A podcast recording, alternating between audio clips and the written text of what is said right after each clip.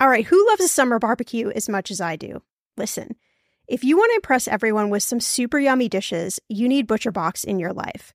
ButcherBox is my go to subscription box that delivers high quality meat and seafood to your door with free shipping always. And I'm talking high quality cuts at an amazing value 100% grass fed beef, free range organic chicken, pork raised crate free, and wild caught seafood. We are saving so much money every month with ButcherBox over going to the grocery store and buying meat and seafood, and saving a lot of time. But get this last month we saved nearly $200.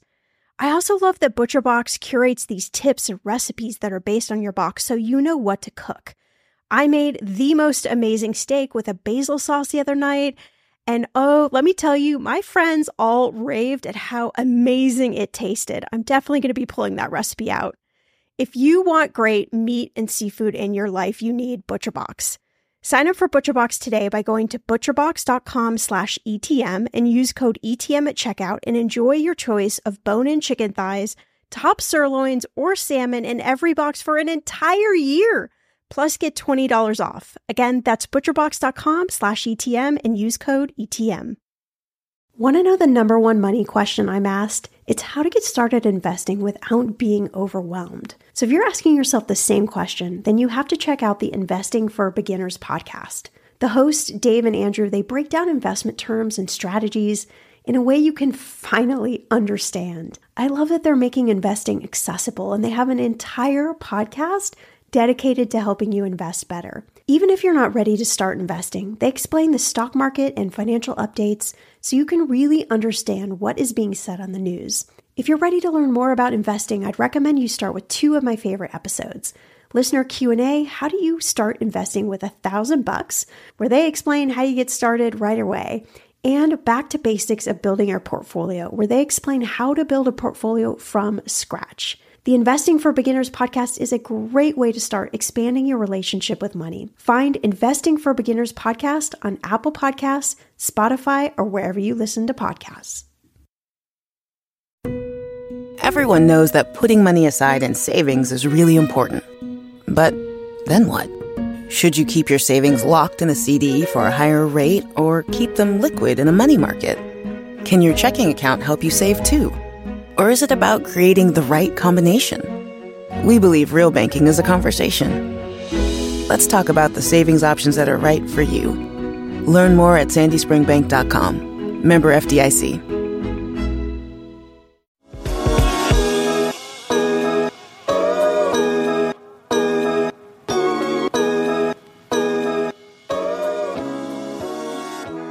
The saving that uh, you need to do. If you haven't started in your 20s, then you can start in your 30s. If you haven't started in your 30s, you can start in your 40s. If you haven't started in your 40s, you can still start in your 50s.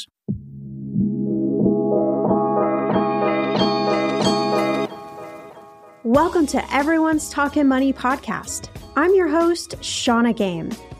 There's no judgment, no dumb questions, just smart conversations about you and your money. So come on in and grab a seat. Everyone is welcome here.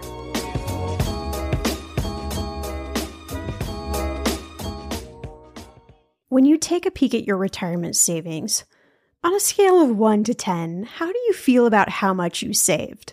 Excited? Freaked out? Or maybe somewhere in between?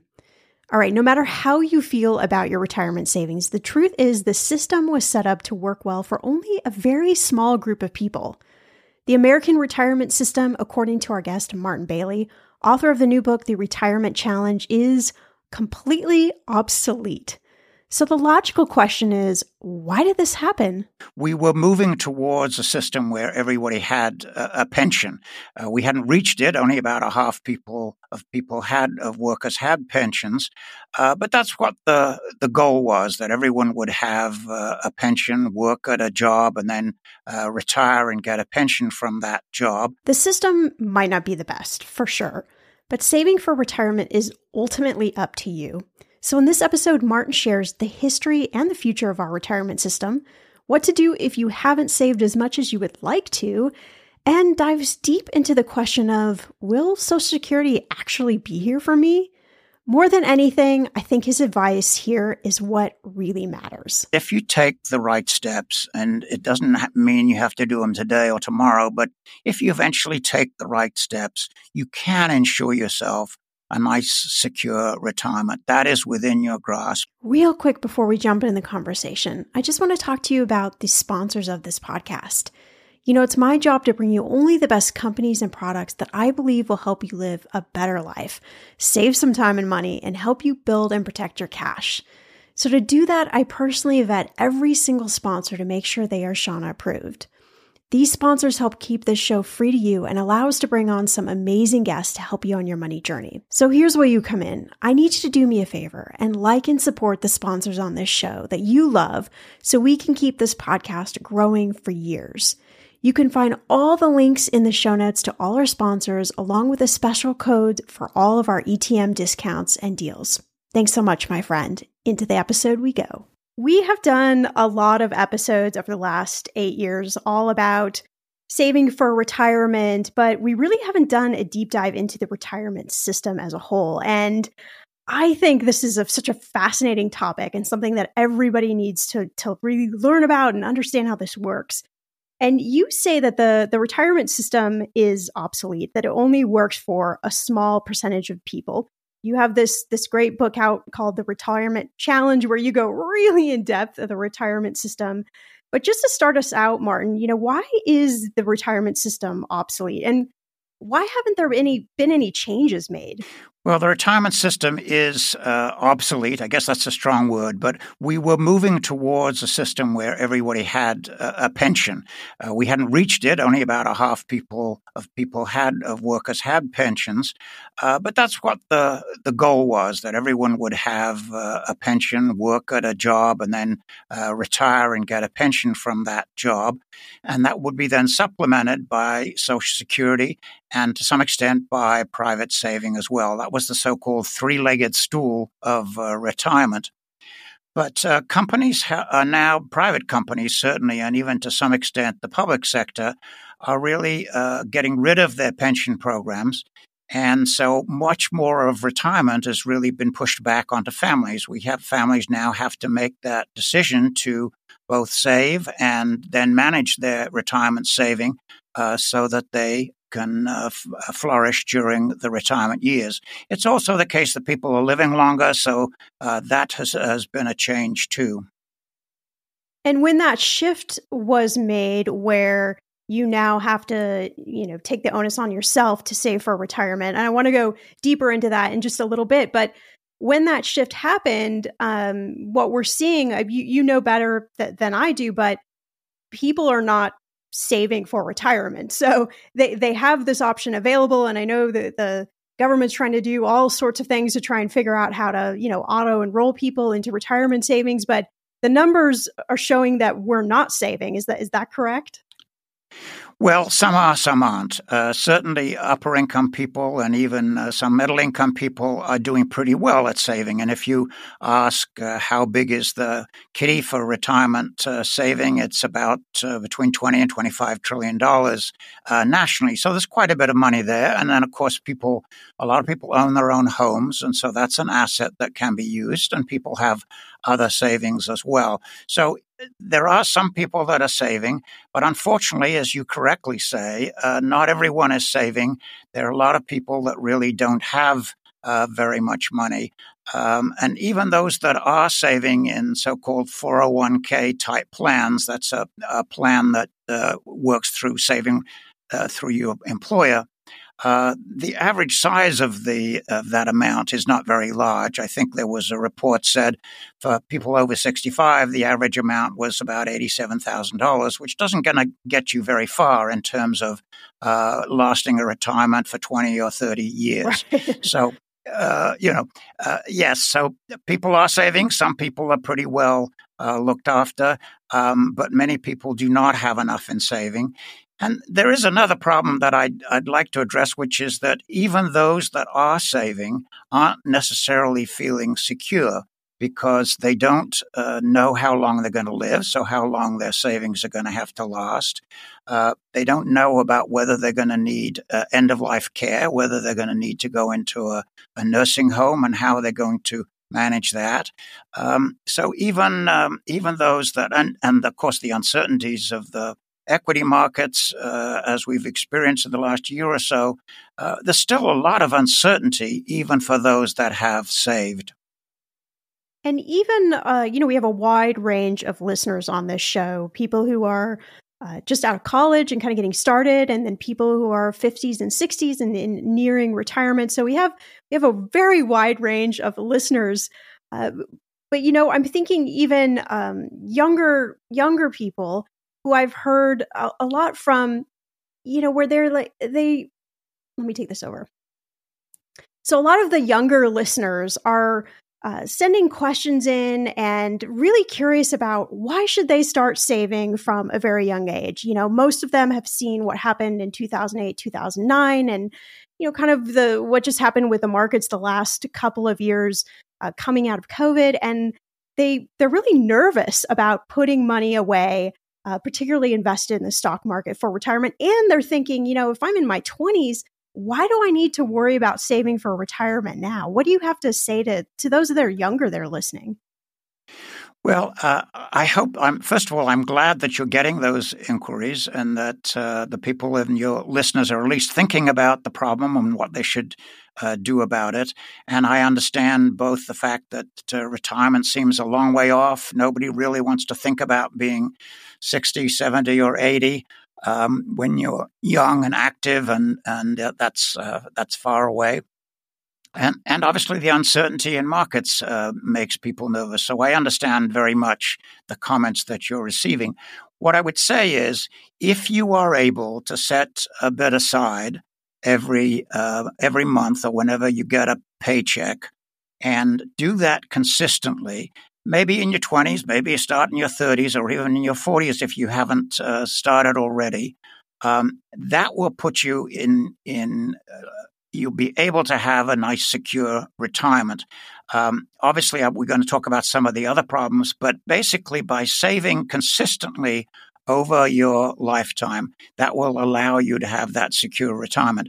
Now, if you're young, you've got a lot of other demands. Maybe you're getting married, maybe you're having children, uh, maybe you're building your career, maybe you're changing careers, something like that. Those things obviously have to be taken into account. You have to uh, address all of those issues. Maybe you have uh, student loans to to pay off.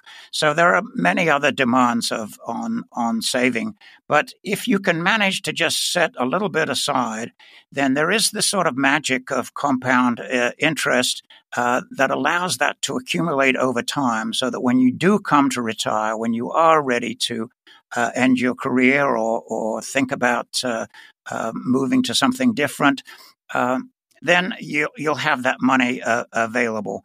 Now, the stock market does go up and down. Uh, uh obviously, that's uh, that's unsettling.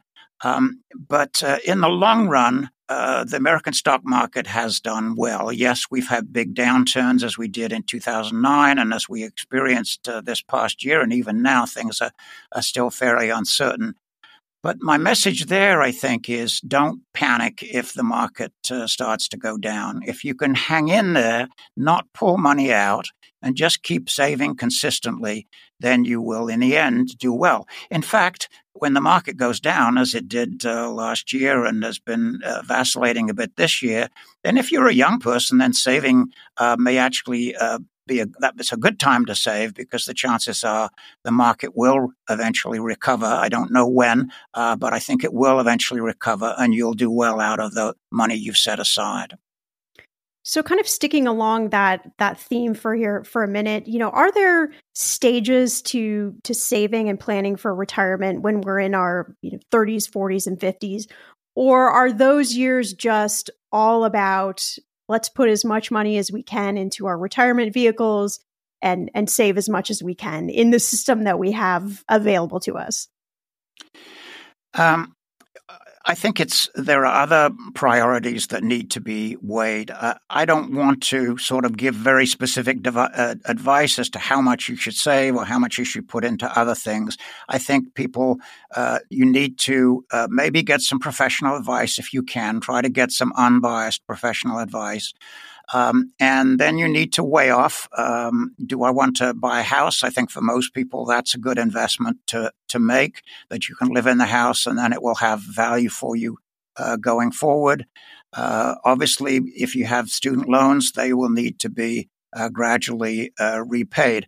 So I think uh, uh, there aren't sort of a golden rule, um, but if you've got a, if you're in a job uh, where they're offering you a retirement plan, and hopefully it's a plan where the employer will make a matching contribution. So if you have an employer that will say, we'll match what you put in up to 5% of your salary, then I would strongly recommend that you put at least 5% into that uh, 401k or, or, or uh, there are other similar plans like 401k plans.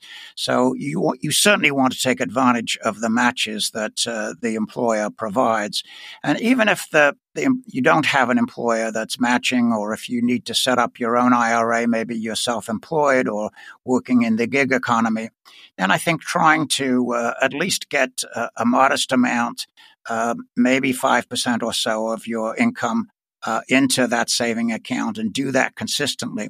Because you do get one advantage that those savings can occur out of pre-tax income. So the amount that's taken out of your paycheck or the amount that you set aside uh, from your earnings is um, will go straight into the the saving pool uh, and doesn't cost you as much in terms of your actual take home pay. So there is a tax break that you get associated with, with it, as well as perhaps the match that your employer makes. I love that. Tax breaks and matches. Two favorite words. Um, let's go back a little bit to to the retirement system. You, you talked about it being obsolete. I'm, I'm curious, Martin, what would a good retirement system look like?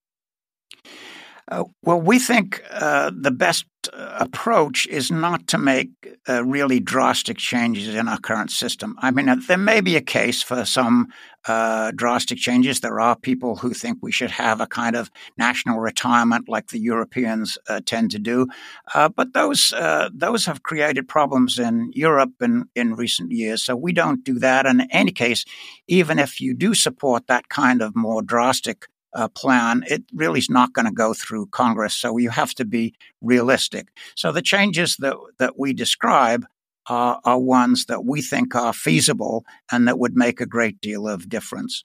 So the first one is making sure that uh, everyone has access to a 401k type plan. Doesn't have to be 401k exactly, but but that idea, and that has actually been making some progress. Uh, we did see in the in recent legislation that there are greater incentives for companies to uh, set up such uh, such plans, so the number of plans should uh, increase. Um, there are also uh, 12 states and the city of Seattle that uh, actually uh, provide for uh, their residents uh, a, a, plan like that, so you can um, you can save through that uh, that system, the state system or the wow, city okay. yeah. system. So um, th- those are gradually coming, but at the moment, it's only been about a half of workers that have access to those plans, and we would like to see um, steps taken that that uh, give, gave everyone access. Ideally, uh, we would like to see uh, the federal government set up a plan so that you can save uh, through that. And this would not be something where the federal government owns your money or anything. It would be done very separately, uh, actually, from the federal government, sort of like government employees have now the so called TSP uh, plan.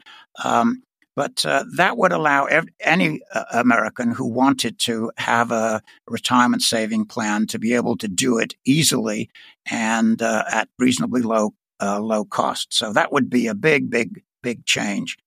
Uh, we also think, and again, there have been changes in the law uh, just recently that help this along, um, that automatic enrollment in some of those uh, retirement uh, plans. So your employer just automatically, when you take the job, you're automatically enrolled in the retirement plan. If you decide that you don't want to belong to it, that's up to you. So you still have discretion to do that.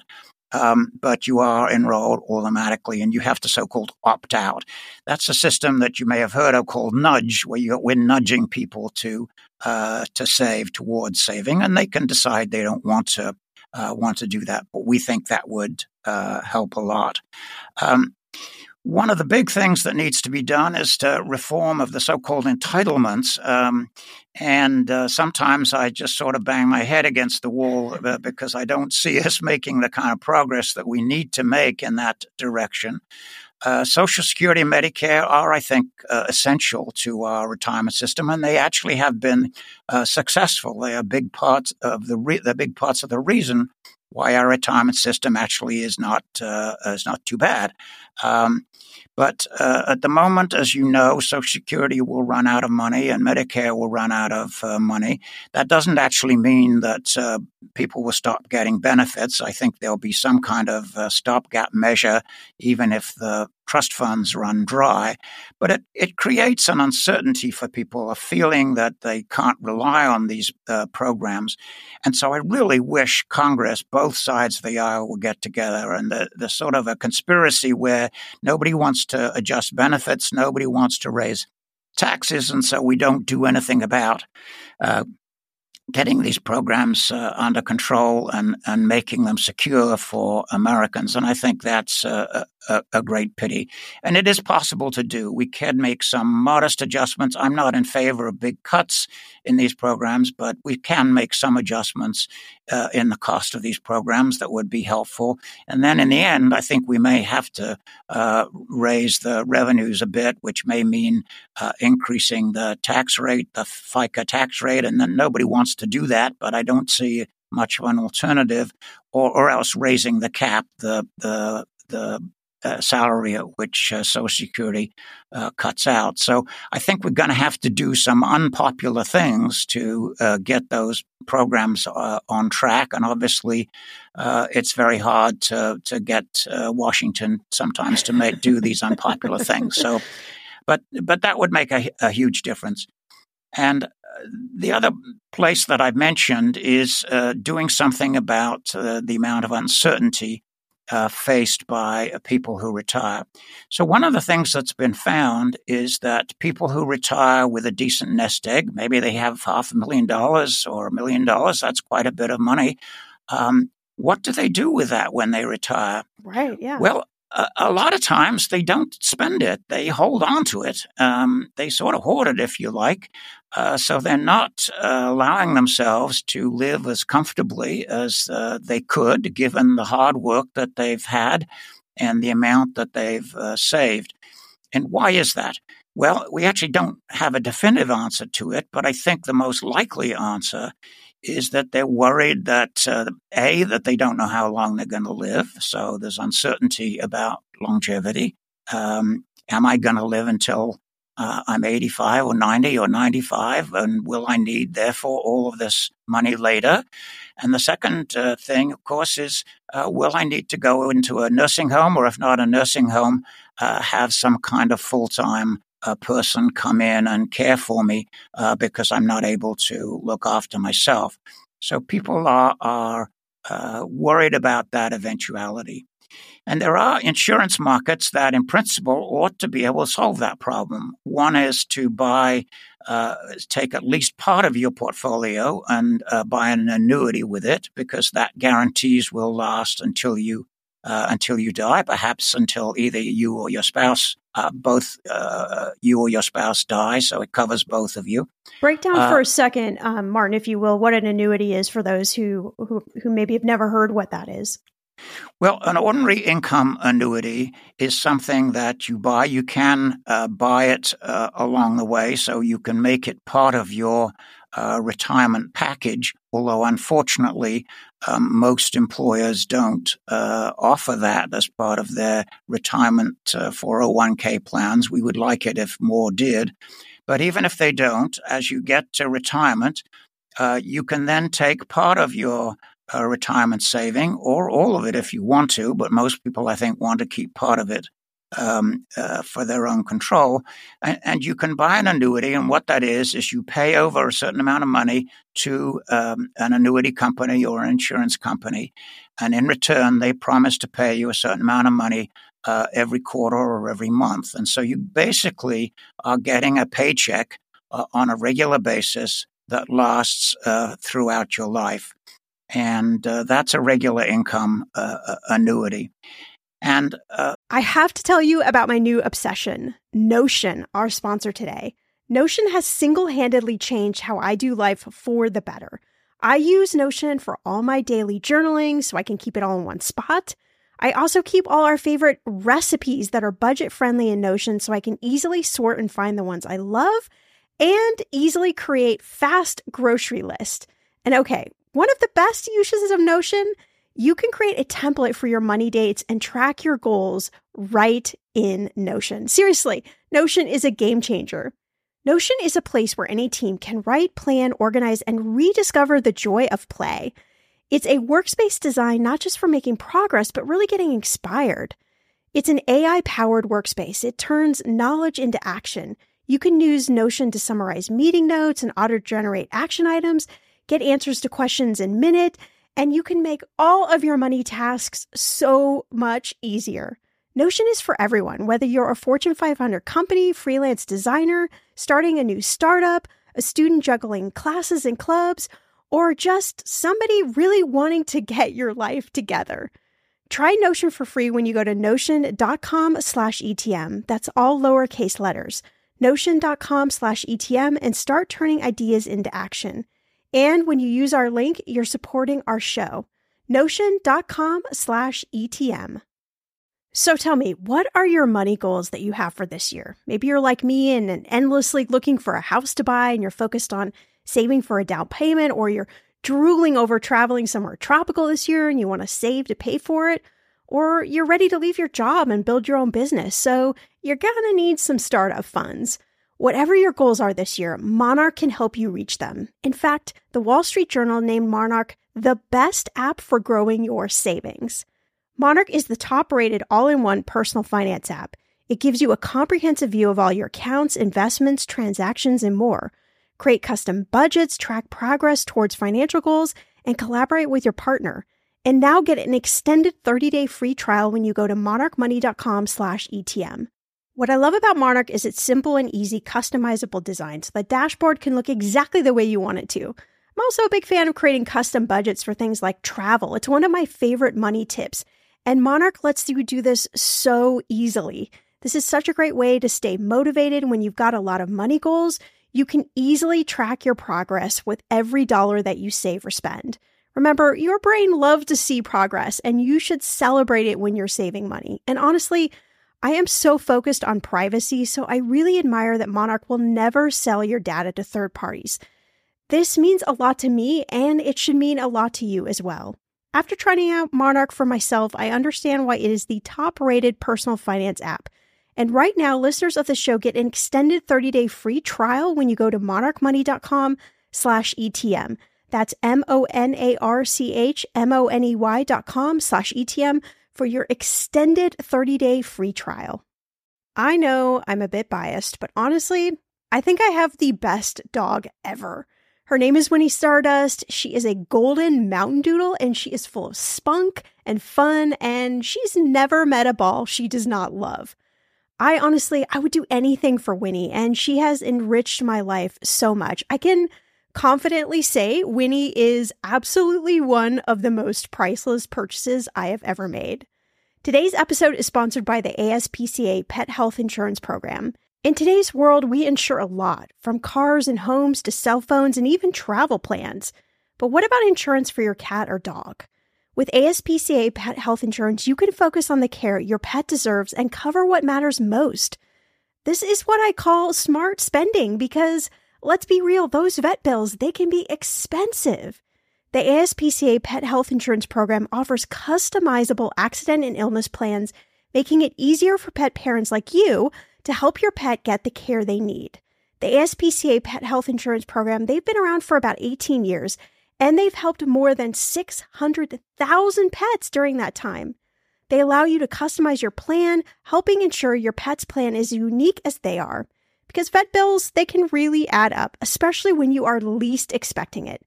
It's simple. You use their app to submit a claim and you'll receive reimbursement for eligible vet bills directly into your bank account. To explore coverage, visit ASPCA petinsurance.com slash ETM. That's ASPCA petinsurance.com slash ETM. Again, that's ASPCA petinsurance.com slash ETM.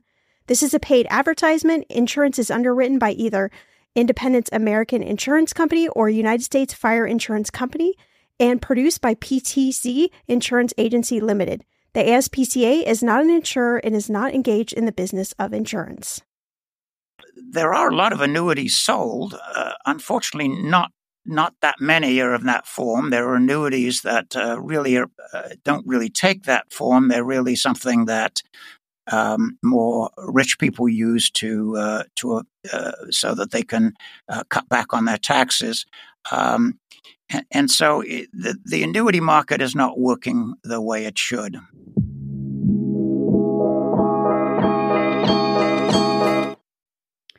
Go back a little bit to Social Security and talk a little bit about Social Security. You know, I, I think for many of us, it feels like something that was sold, um, you know, particularly to our parents or our grandparents' generation as kind of this, you know, magic bullet that would provide um, retirement funds that that would either make up for uh, what we were getting from our private pensions or that we had saved in our retirement plans. But as you mentioned, that Social Security is is going to run dry, and I think you know you you talked about the sentiment that so many of us feel nervous. We're not sure what's going to happen when we get older but there's a just sort of general um, misunderstanding of of what social security is why why it was started and maybe even like why is it why is it running out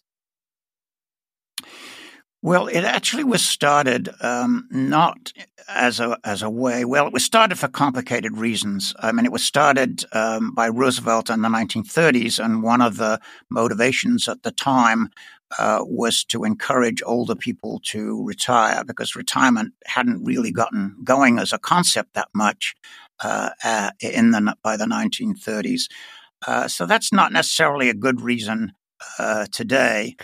Uh, also, it was um, uh, on the contrary, in fact, we may want to encourage people to uh, keep working a little bit longer to make sure they have. That's another way uh, to to get a more secure uh, retirement. Also, it was meant to be. Uh, I mentioned the three-legged stool, so it was sort of meant to go along with uh, company pensions and private or individual savings to form um, that that combination of things which would provide it for an adequate uh, retirement. So it wasn't necessarily set up to be the sole source of income for retirees, even though for a lot of retirees today, or quite a few retirees today, it's their either their sole source of income or their uh, main source of income. Uh, so it's it's really sort of gone beyond, I think, what it was originally intended uh, for.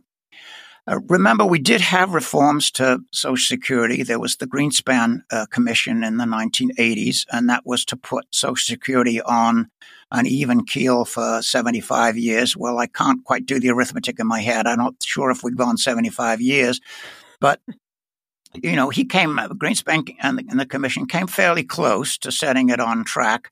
Um, but it, it didn't anticipate those changes, didn't anticipate the fact that uh, the birth rate has declined as much as it has, and people are living longer. But it's really the decline in the birth rate that has uh, changed the circumstances. So there are now a lot fewer young people uh, that are paying taxes into the system. Uh, and a lot more people drawing benefits uh, out. So it, it, was set up as a so called pay as you go system. So it wasn't set up where the amount that you paid in uh, it, it, it's not like the 401k. It's not really like a savings plan. It was that you pay taxes, and then those taxes uh, from working people uh, are then used to pay the benefits to the retirees. So when there are more retirees and not as many workers, uh, that puts a big stress on the on the system. and we haven't really uh, learned to cope with that, and people are trying to uh, deal with that without uh, adjusting benefits or uh, without adjusting taxes adequately to deal with that situation. Right. So we just end up back at the same kind of mess as we've been talking uh, all about the retirement retirement system. We come back to politics and people, you know, not wanting to do certain things. Um, I'm also wondering, you know, I have a lot of listeners who uh, wrote in during the pandemic who were nervous about continuing to put in their retirement plans because they just didn't know what was ahead. You know, we were watching the news and and reading articles and we just didn't know what was what was going to happen. And then you know 2021 came and we felt a little bit better. And then 2022 and a lot of people got nervous about being laid off from their jobs and not sure if they're going to be able to keep their job. And so they continue to kind of pull back from from saving for retirement. But i'm wondering from your from your expertise point of view you know how have you seen covid and the pandemic impact our retirement have you ever wondered why we call french fries french fries? Or why something is the greatest thing since sliced bread? There are answers to those questions. Everything Everywhere Daily is a podcast for curious people who want to learn more about the world around them. Every day, you'll learn something new about things you never knew you didn't know. Subjects include history, science, geography, mathematics, and culture. If you're a curious person and want to learn more about the world you live in, just subscribe to Everything Everywhere Daily wherever you cast your pod. Hey, my name's Otis Gray, host of the Daily Book Club, a daily podcast where I read wonderful old books one chapter at a time. Simple as that. Whether you want to get engaged and lost in a fascinating story that has stood the test of time, or just relax to a good book, listen to the Daily Book Club to get wrapped up or unwind during your day. We'll read classic stories like Pride and Prejudice, The Enchanted April, The Wind in the Willows, beautiful stories all told from start to finish. And you can even do a real book club. Tune into the daily book club Discord and discuss the readings with other book club listeners. However, you want to listen, it's your choice. Subscribe to the Daily Book Club on Spotify, Apple Podcasts, and everywhere else. New episodes every single day.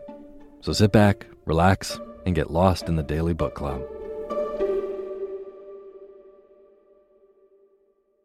Hi, I'm Karina Biemesderfer, host of Morning Cup of Murder, your daily true crime podcast. Yes, you heard me right, daily true crime. Every day, Morning Cup of Murder tells you a straightforward, short form story about murder, true crime, cold cases, disappearances, serial killers, cults, and more. And I do that all in under 15 minutes. With over three years of stories and over 20 million downloads, the Morning Cup of Murder podcast has become a staple of so many people's daily routines. So, why not add it to yours? Stream Morning Cup of Murder everywhere you listen to podcasts, and remember, stay safe. Um, obviously, it's been a uh, huge and, and, horrible event that has happened to us that we didn't anticipate anything uh, like this. And of course, the number of uh, deaths uh, including, of course, um, disproportionately among the elderly uh, population and the people in nursing homes. So it's really changed people's perceptions of of uh, the, going into a nursing home because uh, that was where a lot of the, uh, the, the deaths occurred. So it's it's really been just a, a terrible thing, and it's also, as you point out, particularly in the early part of, of the uh, when it first came along in 2020, a great many people lost their jobs. Um, I would point out that right now the unemployment rate is 3.9%, which is the lowest that it's been since 1969. Uh, so there are plenty of jobs. And I think looking forward, uh, in part because um, a lot of uh, older people are going to be retiring, uh, the demand for uh, workers is going to be pretty high. I'm not going to say uh, we'd never have a recession. We might have a recession even this year. Uh, there will be ups and downs in the economy. Uh, but I think I would say to your listeners that the chances overall are going to be pretty good, that employment prospects are going to be okay.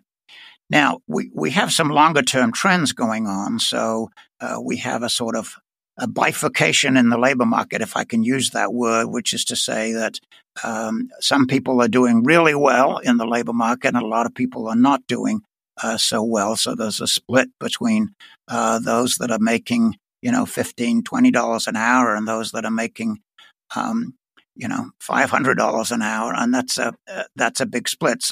But nevertheless, I think it's fair to say uh, that the demand for labor will be there. And if people can um, watch out for their skills, make sure maybe they update their skills, uh, make sure they know what jobs are available, and and perhaps uh, sometimes be prepared to move. Uh, the labor market prospects uh, should be reasonably good going forward. Now, in terms of investments, we already mentioned that. Um, I don't think uh, anybody, and I don't like to make any specific predictions about what um, markets and and uh, uh, bonds are going to do. But I think if you hold a mix uh, of uh, equities and uh, bonds, favoring equities in your young years and then gradually shifting more into bonds as you get older, that's a pretty good way of ensuring that if you save a decent amount, then you will do, uh, you will have enough money when you retire.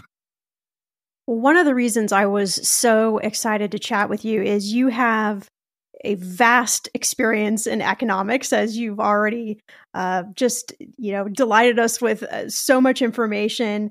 You even had a stint in the Clinton administration. You've really seen close up how our economy can be all over the place, uh, especially the last couple of years. I'm, I'm wondering if you could share with, with everyone listening maybe what are some of your most impactful money lessons that you've learned over the years of, of working in the administrations um, and just you know studying everything about economics uh, gosh, that's a, a big question, and I'll uh, try to do my uh, uh best to uh, to answer you on that. Um, I think the the thing that's, um, I, I, think the thing I'd point to first of all is that I've always been uh, what's sometimes referred to as a, a neoclassical economist with a, a, belief also that we need to use macroeconomic policy to keep things on an even keel, um, in which uh, we we let people um, find the jobs that are best suited to them, to make the investments that uh, they think are the right investments to make. Uh, people make decisions as individuals, as families, uh, that companies uh, seek out the best opportunities, both for profits and innovation, and to improve their own productivity. And that's the, the best way to run the economy and provide economic growth and provide the benefits for all of us. And I still fundamentally believe that. Um, but I'm also struck by the fact that as our economy changes, um, as the environment changes, uh, that there are ways in which we need to use uh, economic policy uh, to, to help people uh, improve the, the, opportunities that they have. So, provide good education, provide uh, training programs for people that need uh, training.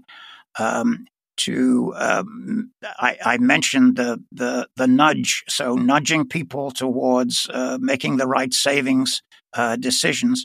So I think we need a combination of the benefits of the market system, which America has uh, really excelled at, uh, but also combined with uh, helping ordinary people, and particularly, uh, I think, lower income people uh, that often don't have those opportunities, uh, giving them a helping hand.